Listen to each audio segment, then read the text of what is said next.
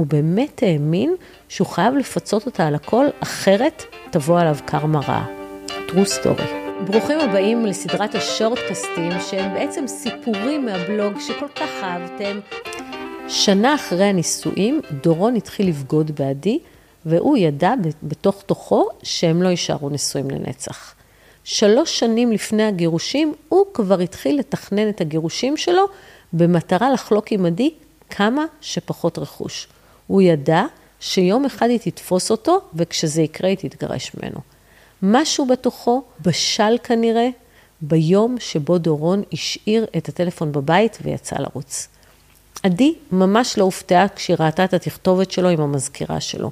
היא הרגישה כבר שנים שהוא לא נאמן, ובדרך כלל היא נמנעה מלבדוק אותו עד שהגיעה העת לאמת והיא קיבלה אותה בגדול.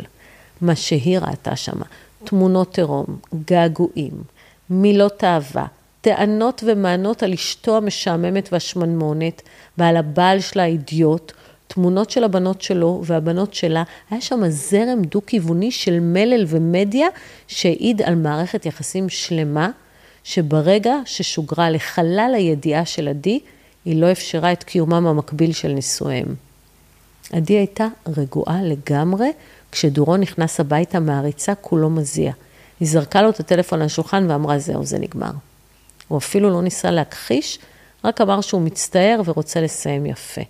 והם באמת פנו להליך גישור, והוא הציג תמונה עגומה של חובות עתק שמוטלים על החברה ותביעות רבות שהוא מנהל ושמתנהלות נגדו, ואמר שכדאי להגיע מהר להסכם אחרת. אני לא יודע מה יקרה. עדי הבינה שאין לה הרבה ברירות, והיא חתמה על הסכם גירושים שערכה המגשרת. חלפו מאז שנתיים. דורון, שעבר לגור עם המזכירה שלו, שגם היא התגרשה, נהיה לאורח חיים ראוותני למדי, למרות מגבלות הקורונה, הוא הצליח לטוס לחו"ל ולשהות שבועיים על יאכטה, ולא ניכר היה שהוא בחובות בכלל. ואז לפני כמה שבועות, עדי פגשה בארוחת בוקר עם חברות את דלית. דלית זו אשתו של אריק, השותף לשעבר של דורון, זה שניהל נגדו תביעות. הם לא דיברו מאז הסכסוך העסקי, ועדי ניגשה אליה ואמרה לה, מה שלומך, מה שלום הילדים? דלית הייתה בהתחלה מסויגת, אבל בהמשך היא נפתחה. היא אמרה לה, שמעתי שדורון עבר לחיות עם המזכירה כלבה שפירקה לך את הבית. והיא ציפתה שעדי תנהל איתה שיחה נוטפת מרירות ולא ממתין, לא המתינה לתשובה. אנחנו בחיים לא נסלח לו על איך שהוא גנב את אריק, ועוד תבע ממנו מיליונים, והצליח לעבוד על כולם, גם על השופטת. בשלב הזה, עדי עברה להאזנה פעילה, והתחילה לשאול שאלות על אריק, ומה בכלל קרה שמה, ודלית דיברה. מסתבר שדורון פירק את השותפות עם אריק, לקח לו את רוב הלקוחות, ואז תבע אותו בטענה שהוא חייב לו מיליונים ששולמו לחברה בעבר על ידי הלקוחות שהוא לקח, והוא צריך להמשיך את העבודה שהשכר עליה שולם כבר לחברה בעבר.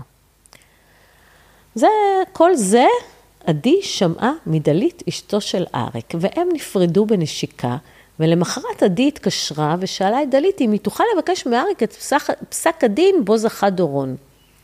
מסתבר שבהסכם בין עדי לדורון, יש סעיף שעוסק בתביעות שנוהלו בתקופת הגירושים, ומחייב את עדי להשתתף בסכומים בהם דורון יחויב, אבל גם מעניק לה חצי מהזכייה.